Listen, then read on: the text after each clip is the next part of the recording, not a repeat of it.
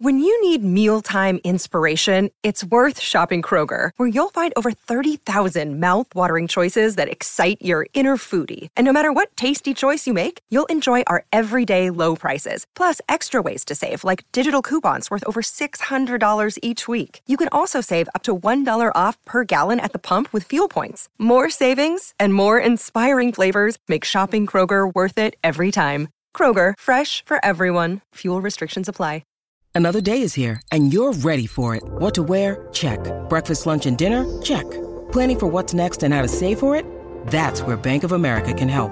For your financial to-dos, Bank of America has experts ready to help get you closer to your goals. Get started at one of our local financial centers or 24-7 in our mobile banking app. Find a location near you at bankofamerica.com slash talk to us. What would you like the power to do? Mobile banking requires downloading the app and is only available for select devices. Message and data rates may apply. Bank of America and a member FDIC. Some called it a must win. Everyone recognized that it was a big game, and the Pittsburgh Steelers lose that big game. They put forth their worst effort of the season on their biggest day of the season, losing to the Bengals 41 to 10. And the Steelers are now going to have to fight to avoid the basement of the AFC North at the end of this year with a very tough schedule ahead and another big divisional matchup coming next week. This is your Steelers post-game show here on Pittsburgh Sports Live and Steelers Now.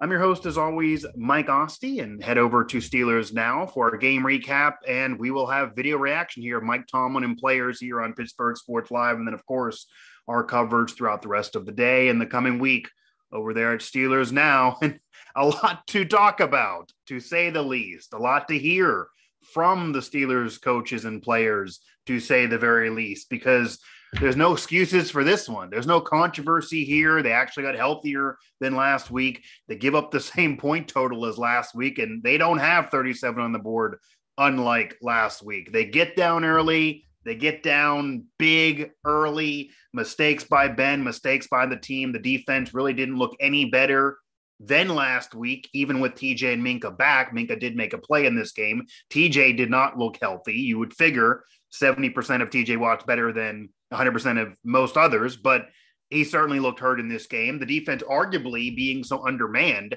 maybe actually played better last week because this week, again, they're healthier. Still no Joe Haden. That's a big deal for the secondary. And Joe Burrow just able to carve up the team early. They're able to ground and pound late. Joe Mixon able to get himself in the end zone and nothing really mattered. Nothing really went well for the Steelers. 41 to 10.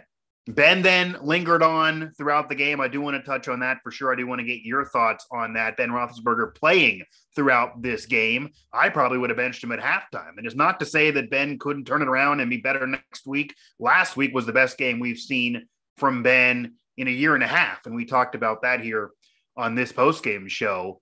But it is also very likely the best days of Ben are behind him. He's he's certainly had more poor performances than great ones in the last year or so. This was not going to be an easy game. Next week won't be an easy game.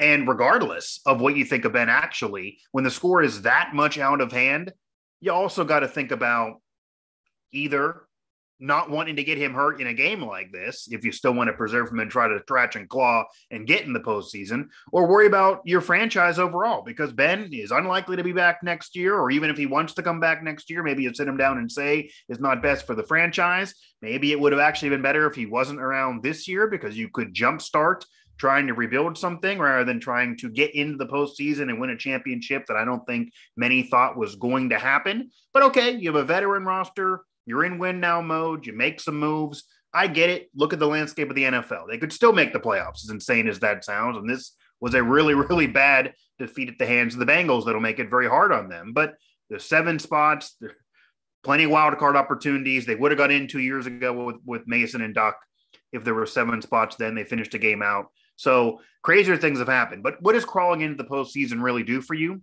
And they're never going to tank. Rooney's are never going to tank. Tomo's never going to tank. They're not going to do it. So it's hardly worth us even discussing it.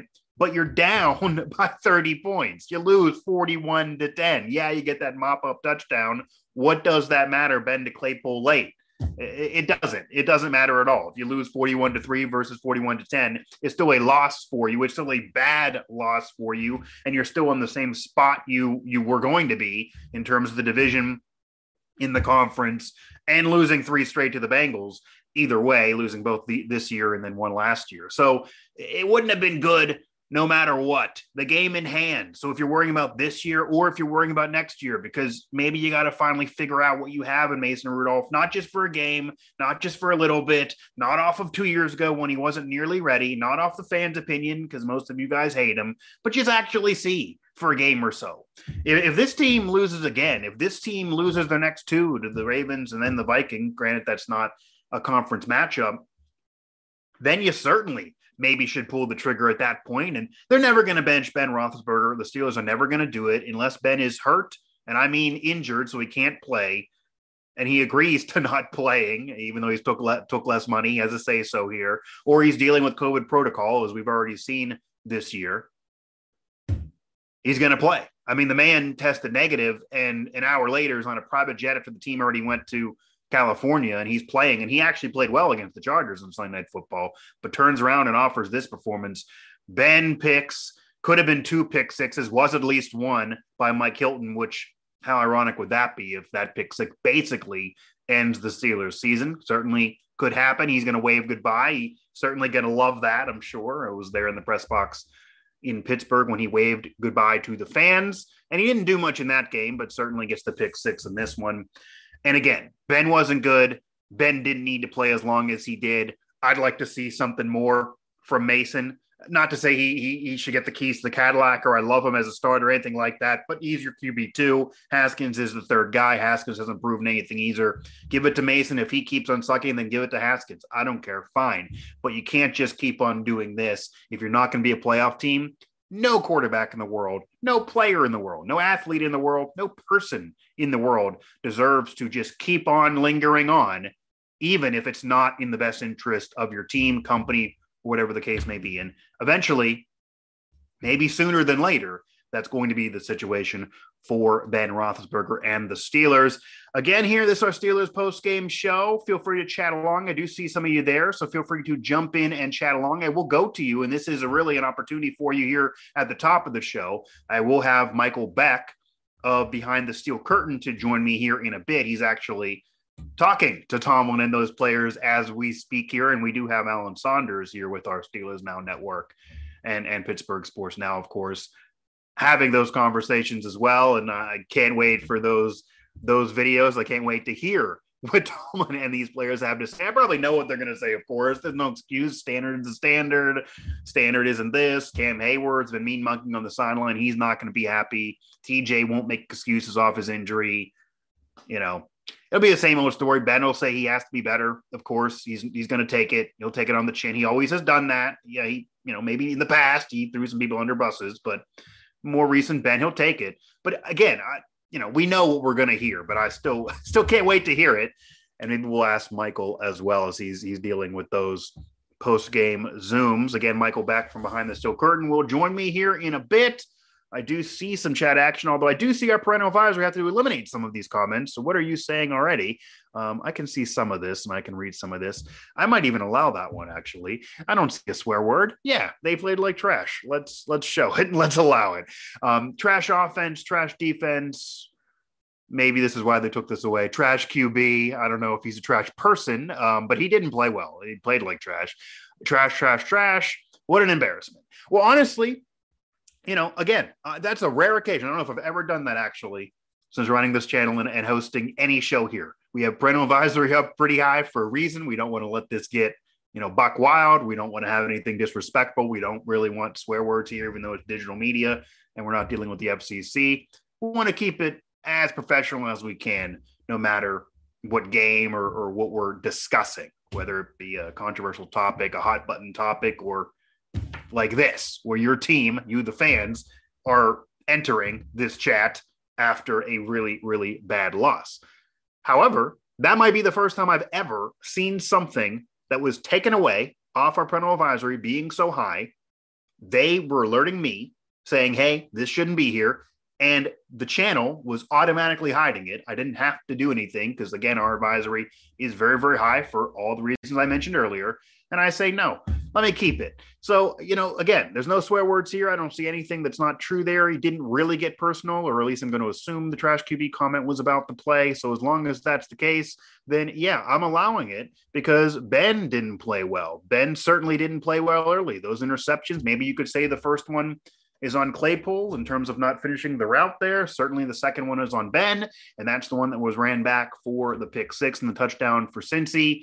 And the, the defense did play like trash. The defense was bad. The defense, in the past at least, was able to get at the opposing quarterback and generate a pass rush. And sometimes that would lead to turnovers. But it hasn't been like that now for a couple weeks. Last week, they certainly were banged up and could use that excuse. This week, they got healthier. Even if guys aren't at 100%, everyone's hurt in the NFL.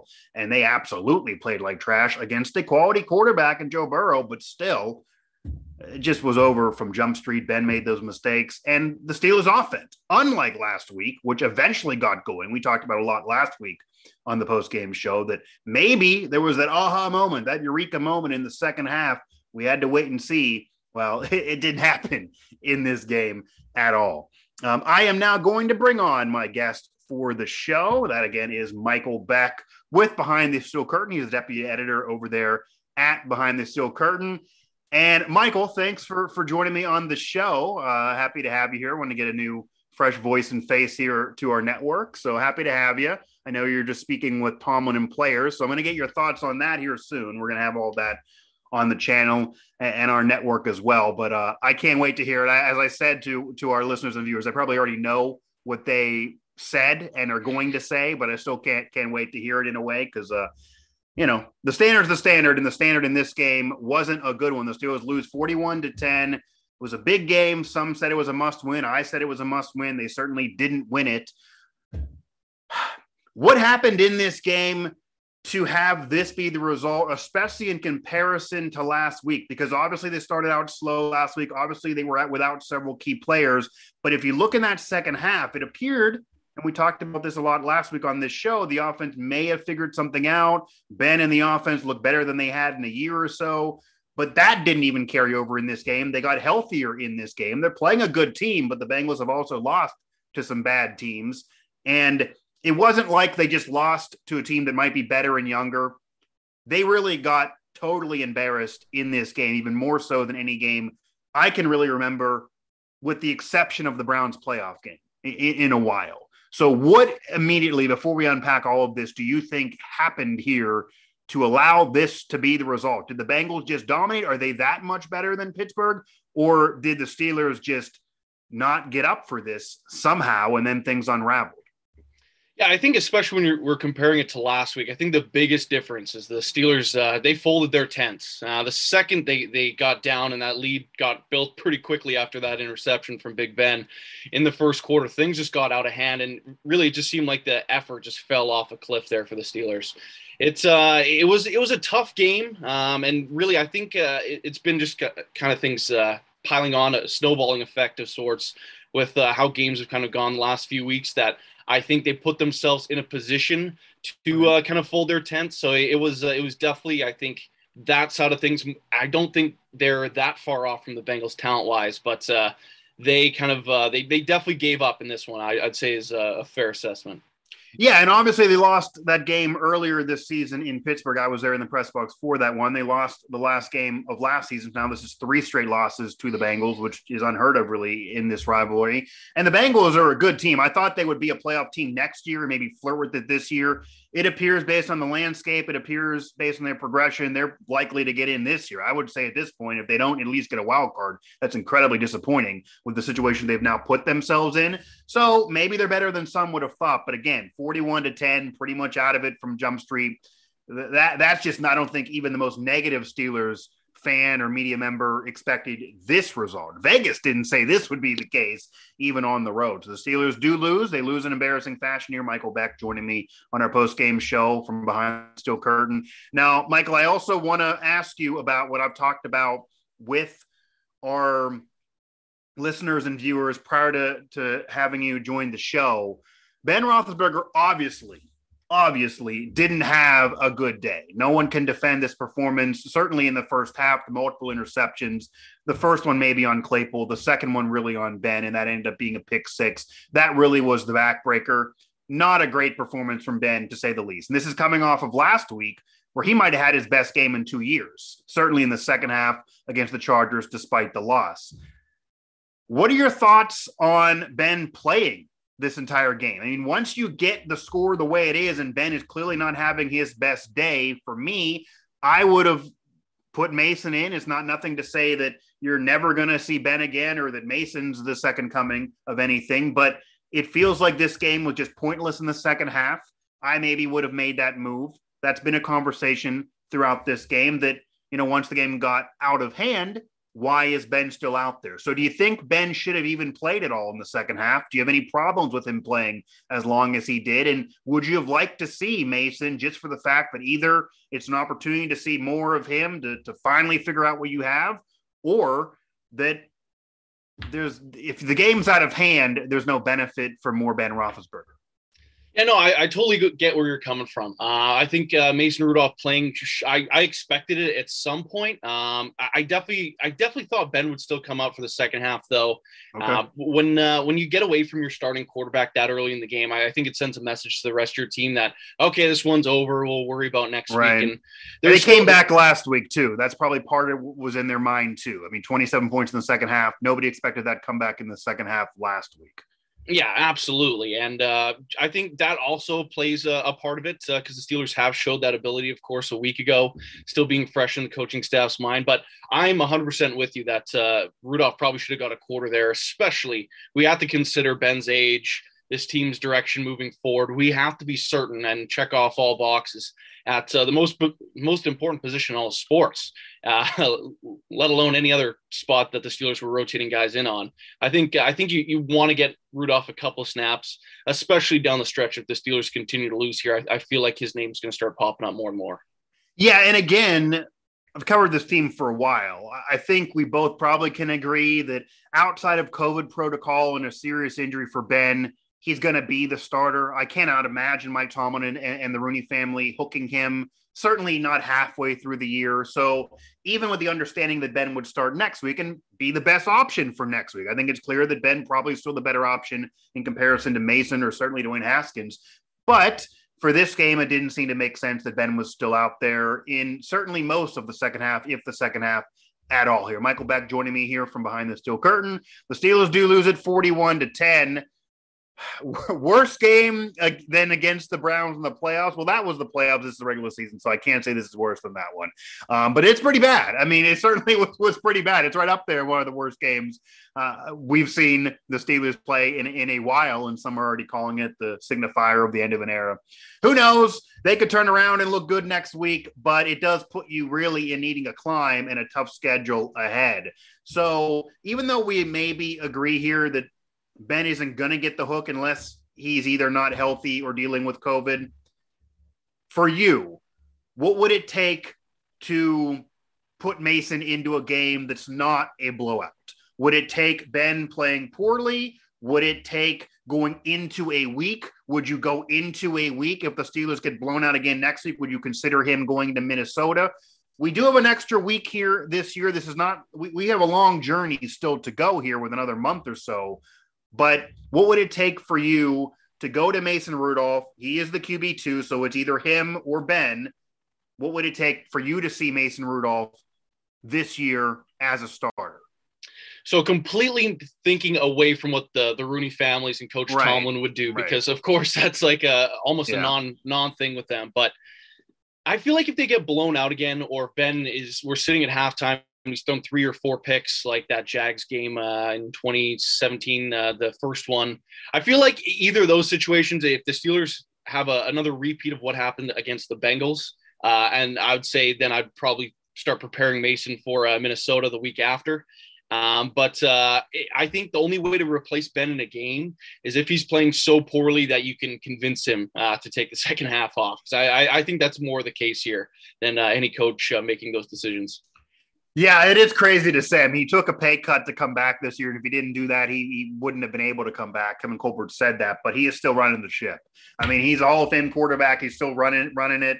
He's still going to have a say so here, and they're just not going to do it. I just had to ask you, but they're just not going to do it. It's going to be the conversation all week long, I'm sure. It's certainly going to be a, even a greater conversation if they would lose to Baltimore. That what's the point? And does anyone deserve the right to just linger on when it's not in the best interest of the future of your franchise company or, or really anything? Because once you get out of it and you're certainly not going to make the playoffs, then there would be seemingly no point. But I would still see them putting Ben in because he didn't come back not to play, even though he took a pay cut. So, so we we will see what happens on that front here. Michael Beck again joining me here behind the steel curtain.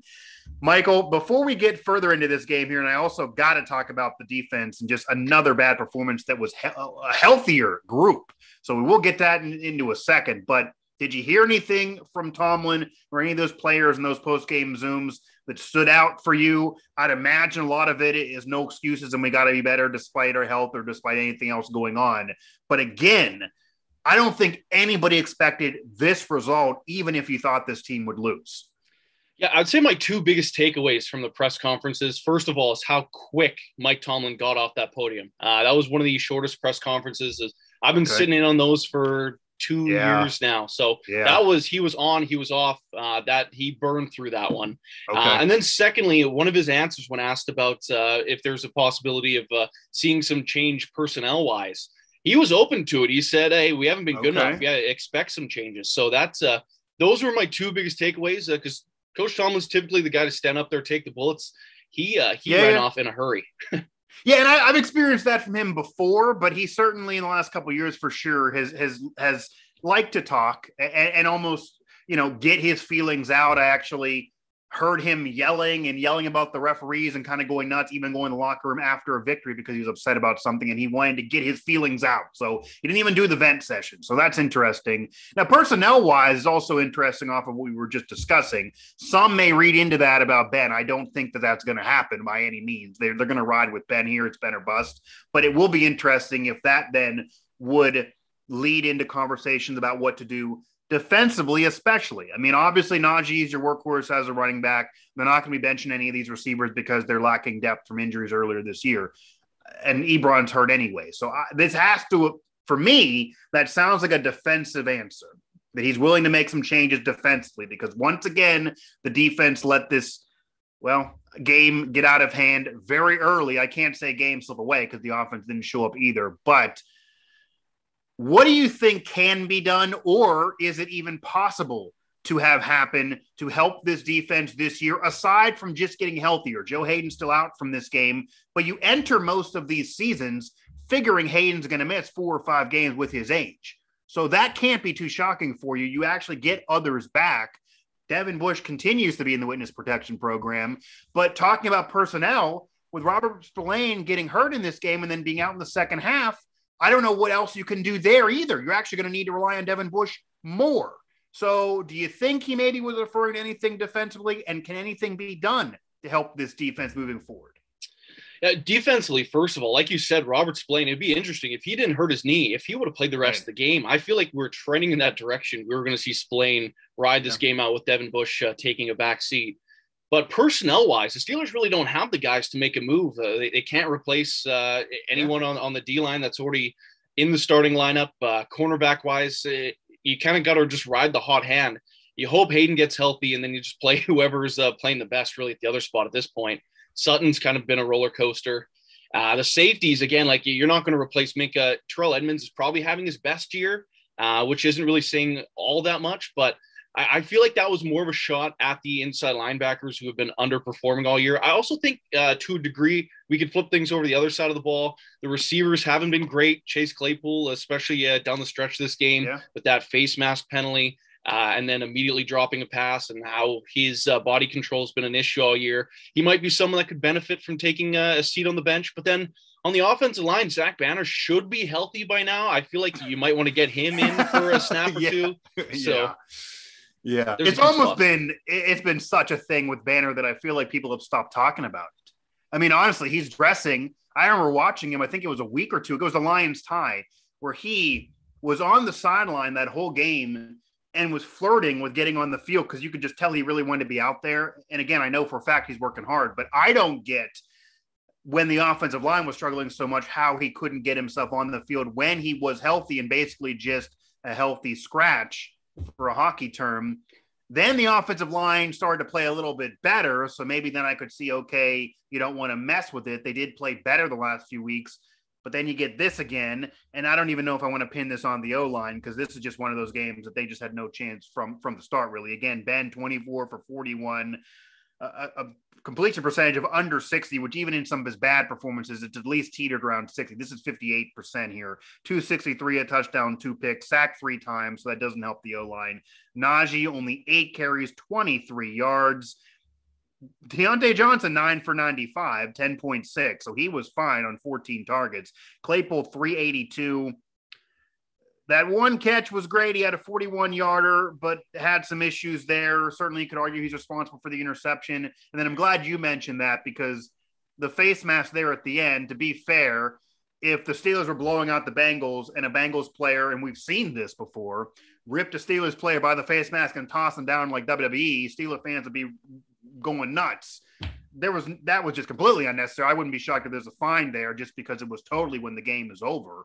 I don't know if more will come, but we're talking about the defense and how this defense needs to get healthy, but there's not much you really can do with now an even increased increased issue in terms of the health.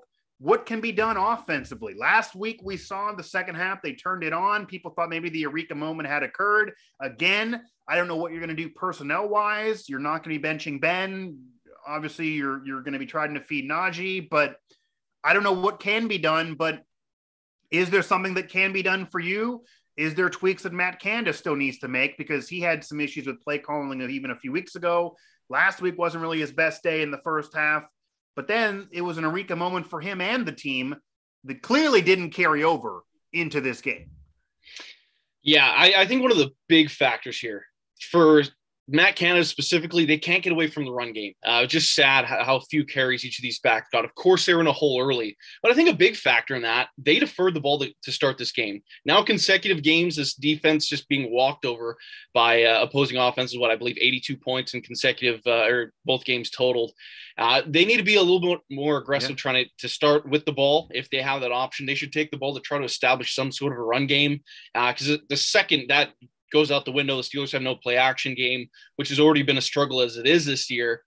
Uh, th- they just need to be able to stick to their game plans. And it feels like the last two games have gotten so far out of hand uh, so quickly that those game plan sheets just get tossed out the window. And now they're sure. just playing Ben ball to try to get back into it. So I think game plan wise, they got to try to figure out this run game. They got to try to get some stops early to help the offense. But uh, they are quickly getting away from the plan that you'd want to execute starting a game. Yeah, uh, they had basically the same starts to these last two games. They gave up identically the same amount of points, 41 in each game. The only difference is in the second half, which I think is confusing for a lot of fans, in the second half against the Chargers on Sunday Night Football, the offense then showed up, put 27 points on the board, Matt Canada, who was struggling with some play calling, questionable decision in the first half. All of a sudden, his play calls were money in the second half. Ben looked like he's calling it from the dirt, maybe arguably as well, and everything was working out. Claypool had stepped up.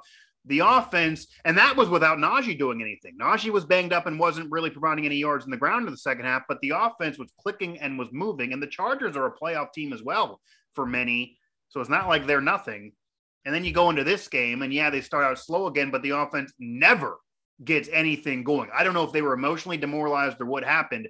That's a difference here. Is it just there's something maybe they could carry over and they didn't carry over, but could try again here in coming weeks? Or is that second half against the Chargers just going to forever stand as an aberration that makes no sense to the last two years? Because it doesn't. I, I, I mean, if you look at it, it makes no sense. They can do it in a half. You got to wonder why it can't be then carried over, but it, it just wasn't here in this game. I, I, think that fourth quarter against the Chargers had more to do with the talent of uh, the Chargers and how they kind of played a, a prevent style defense that kind of just yeah. let things happen underneath, which really allowed you to chew up the yardage and get back into games. Um, so I, I, do think that's one that's going to just be an anomaly that uh, you probably don't see, especially for the rest of this season, unfortunately. but uh, Yeah. Yeah, no, I think uh, this this offense needs to figure. It, it hasn't figured out an identity all year long, uh, and that's uh, that's a real issue. Um, I, I think they know that Najee's supposed to be the workhorse, but they still get away from that, especially since that uh, that 16-16 tie against uh, Detroit. It just feels like these last three these last three weeks that the running game just isn't a factor at all. When it really started that four game win streak prior, they were running the football, and now uh, they've yeah. completely gone away from it. Yeah, and Najee struggled early on in the in the season when the offensive line was really struggling, but a thousand yards plus for Najee Harris, and again, he can have a bad game, average under three per carry in this game. So sometimes he's just not going to get it done. He is a rookie; you can't expect him to carry your team on his back single handedly, but it does feel like you got to feed the beast a little bit more than they're feeding it, and sometimes they get away from it when it doesn't have success early in these games. Michael Beck joining me here from behind the steel curtain here. This is Steelers post game show, and they lose it 41 to 10. We're seeing a lot of action here in the chat about the draft and about even somebody bringing up Taco over Bush. I don't see that happening, but that would really be interesting. Um, yeah, and of course, no, I don't myself believe that Mason is the guy that could lead to the promised land at some point in the future either, but you got to see what's going to happen with him at some point here. And Dwayne's just not going to be the guy. He's not the QB2. So there's no sense in talking about it. But I don't know if they're yet at the time where we need to be discussing the draft, but it, it's going to get close, um, which is really an interesting state if we're mid season and people are asking who that draft pick is uh, months from now. Now, any questionable decisions in this game for Mike Tomlin? Obviously, none of them impacted the win or the loss. I mean, this game was done prior to, to really anybody, you know, getting comfortable on the couch or wherever you're watching this game. They lose 41 to 10. They're down very early. That interception pick six by Mike Hilton that might be the backbreaker for the year. That happened relatively early in this game. But there's some fourth downs that are that are question marks for some people. There's a decision on the punt or lack thereof for some people, especially when you're keeping Ben in and you're clearly trying to come back in the game. And you saw what happened last week. And then you're punting the football. So that kind of seems like a hypocritical stance and decision based on keeping Ben in there. Anything for you that, that makes you scratch your head, especially with how this game unfolded from Tomlin decision making in this, even if it wouldn't have impacted the win or the loss? Yeah, it's so hard to point a finger at some decision making because this game was pretty much over five minutes in. Um, so that makes things uh, a right. little bit easier said than done, unfortunately. But uh, I, I, do uh, like that he was aggressive uh, to end the half and wanting the offense to try to drive, get some points down the field. Uh, of course, that ended up being the pick six, which uh, definitely iced this game. So that uh, that will look like a bad decision, but I'm all for uh, trying to put yourself in a position to get call, claw your way back into the game. It was 24 to three at that point. If you could score right. any points there, then you're getting the ball to start the second half and you'll have a shot at least. But yeah. uh, like I respect that. Uh, I guess the only decision I don't like was uh, just riding with Ben all the way through the end. Um, at some point, you, you just got to make sure that Mason's not going to be the guy. I know he's had plenty of auditions, uh, but I, I think you still want to play him to see if there's any right. spark. Didn't get a pass in this game. It just makes no sense to me. You're down 30 most of the game. Yeah, I know it's ridiculous. And like this year five, it, it took Terry Bradshaw, what, five years to really hit his stride. So, you know what? Like, at some point, if you're going to develop a quarterback, you might as well. I'm not saying Mason Rudolph is Terry Bradshaw, but right. if you're going to keep a guy around in the system for this many years, at least give him a shot when games are this out of reach. Yeah, and Mason Rudolph has had some times. I, personally, I think he gets way too much hate for two years ago. The guy was thrown into the fire on, on a team that had him or Duck. I mean, again, he he, he outplayed Duck, but that year wasn't going to go anywhere once Ben got hurt anyway. It doesn't it doesn't matter. And yeah, he certainly has his warts. He has got better than where he was a couple years ago. He looked okay in that that end of the regular season game last year, even though they didn't beat the Browns. And we've seen him look okay at times. He didn't look great in the start. Certainly, maybe if Ben was in there, they would have won that game. But also, if Diontae didn't fumble that ball at the end, they probably would have kicked a game winning field goal with Boswell, even with Mason in there. So that's the hypocritical stance as well. If they keep saying that they were going to resign Mason for another year, that he at least certainly is a serviceable backup, that maybe we can figure something out with him. Kevin Colbert has said they think Mason can win them seven or eight games a year at minimum. So if that's the case, I don't get not seeing a little bit more from him. And hey, I would love a scenario where we see Mason for two or three weeks. He and not that I'm rooting for this or not, or the other way, but meaning if he goes in there for two or three weeks and is just horrible, I, will take some egg on my face then, and at least we'll have a decision. I would love for the debate on Mason to be concluded this year. I think if we're in a situation where we are in next summer, before next season, and we know then about Ben's future or not, we know what happened in the draft. Whoever they may draft probably wouldn't be that top pick, you would imagine, unless they really plummet this year.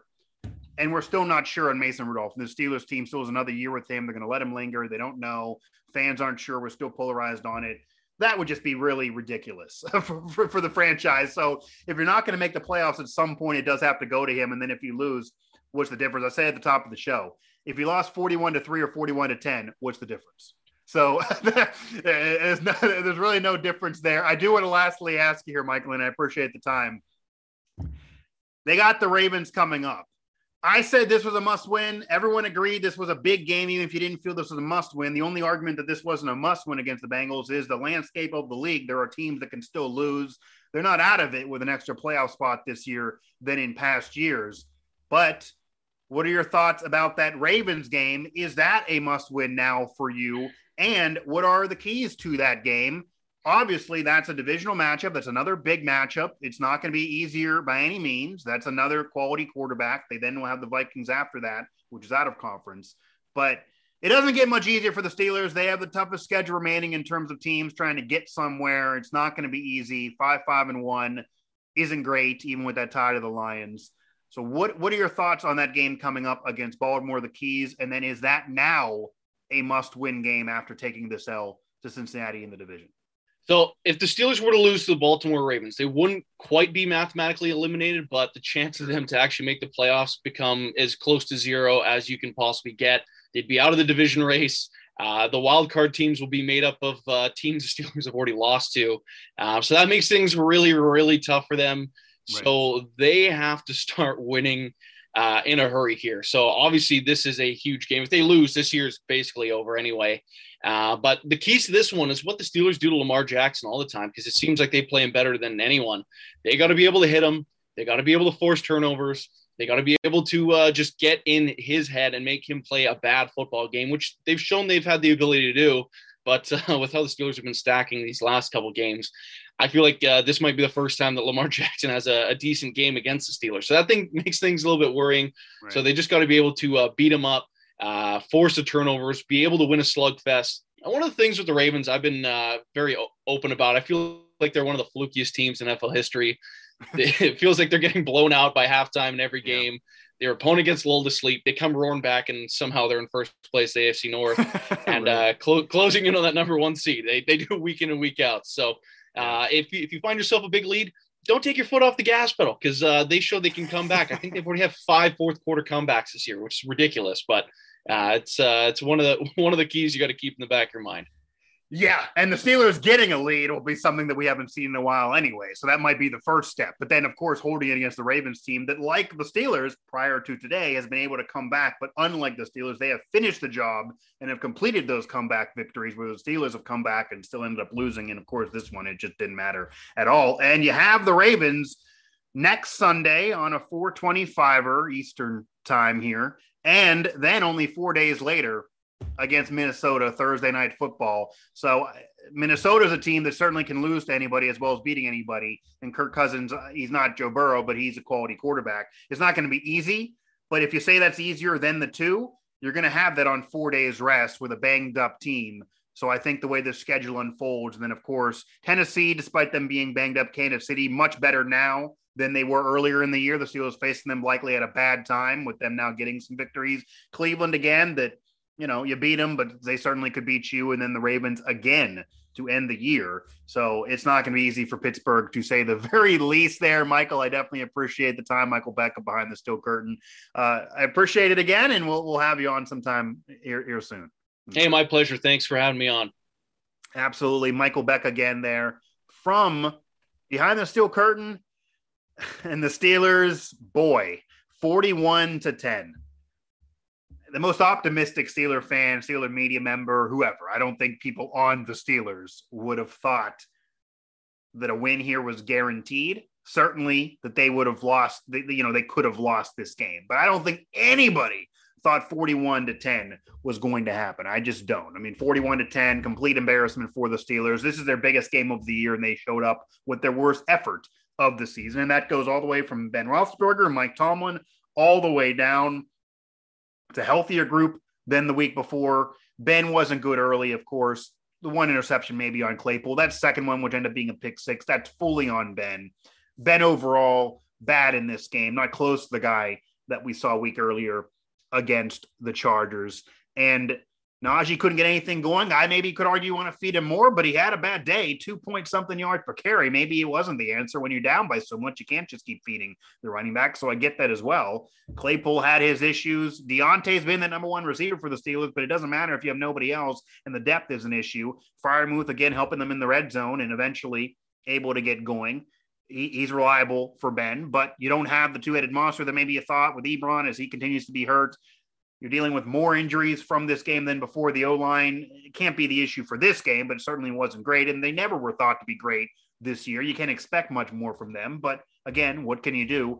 But this game, really, we knew everything we were going to get from this offense. We knew this offense, maybe, you know, you have to wait and see from last week. Maybe that Eureka moment wouldn't carry over. That's an aberration. I think we all could have understood that. We all could get that. Nobody expected this offense to immediately become the greatest show on turf or wherever you're playing but the defense and a healthier defense wildly bad, bad in this game just immediately from opening kickoff. And again, it's a quality Bengals team. I thought the Bengals would be a quality playoff team next year. I like Joe Burrow as the future of that franchise. I like Higgins. I like Boyd. I like Mixon. I like members of that defense. I like that team to maybe be the best team in the AFC North for the next 10 years, even over the Ravens. I think I'd rather have Joe Burrow than Lamar Jackson for a hot take right now. Certainly more than Baker Mayfield. Uh, Joe Burrow might all of a sudden be the best quarterback in the division. However, 41 to 10, not even close. You didn't think there'd be that much of a disparity. And again, you got to get up a little bit more for a game like this. This is a, a really this was a must-win game. Next week is for sure a must-win game against the Ravens. Who, yeah, the Steelers could beat the Ravens, but you still got an uphill battle. And this Bengals team, despite looking so good in this game and beating the Steelers and beating the Steelers twice this year, They've lost to the Jets. They've struggled this year in some games. It's not like they're beating up on everybody. This is the best they've looked all year for crying out loud against Pittsburgh, and even better than they looked in the game earlier this season against the Steelers in Pittsburgh. They look better, at, you know, look better at home than on the road. Okay, but not this much. This was a game the Steelers almost felt like they were demoralized early on, and they never got going. And he didn't get hurt, so it's not as much of a conversation as it would have been if he did. Although maybe some could argue that if Ben got hurt, it would be the best thing for the franchise because then he'd be forced to be done with him. And him coming back might not be the best thing for the franchise at all. He took less, better than Mason and, and Haskins, sure. But I didn't believe this ever to be a championship season. I don't think many of you really did in your heart of hearts. So if that's the case, you got to build for something at some point. They're never going to tank. But once you're no longer a playoff team, if you certainly lose against the Ravens, you got to see what you have in Mason. You got to finally give him a game or two to stack and not have it be off of never playing before two years ago when we did it in 2019. Give him 2021 where he knows the offense better. He feels more comfortable in it. He's better than he was then. No, he's not the answer. I'm not saying that, but let's see it for a game or two. And if he completely sucks, give Haskins a game or two. If he completely sucks, then you know they're both not the answer. And I don't think either one of them really are. But having Ben start when you're not going to win a championship, especially when you're not even going to be in the playoffs, seems like what's the point? It really, really does. And it might, you know, obviously piss Ben off, and the Steelers are not going to do it because they had that conversation with Ben and he's still calling some shots, as Michael alluded to, and he didn't come back to not play. But whether he's playing good or not, really, and certainly when he's not playing well, if the team is not in it, and for me, they're not in it right now, and barring a win against the Ravens and a convincing one, I don't really think they're in it this year.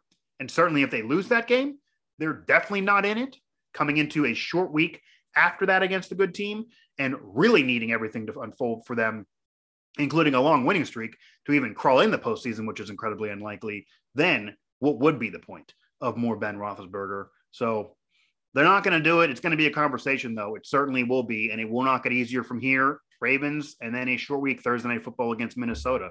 Tough schedule for the Steelers. They now are five, five, and one. That time of the Lions is going to be up their craw at some point as well, potentially. And they had been close against some teams. They were close against the Browns.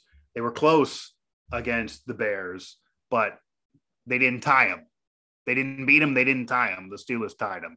It's not looking good for the Steelers now. This is yet another week without a Steelers win. This is back to back Steelers losses.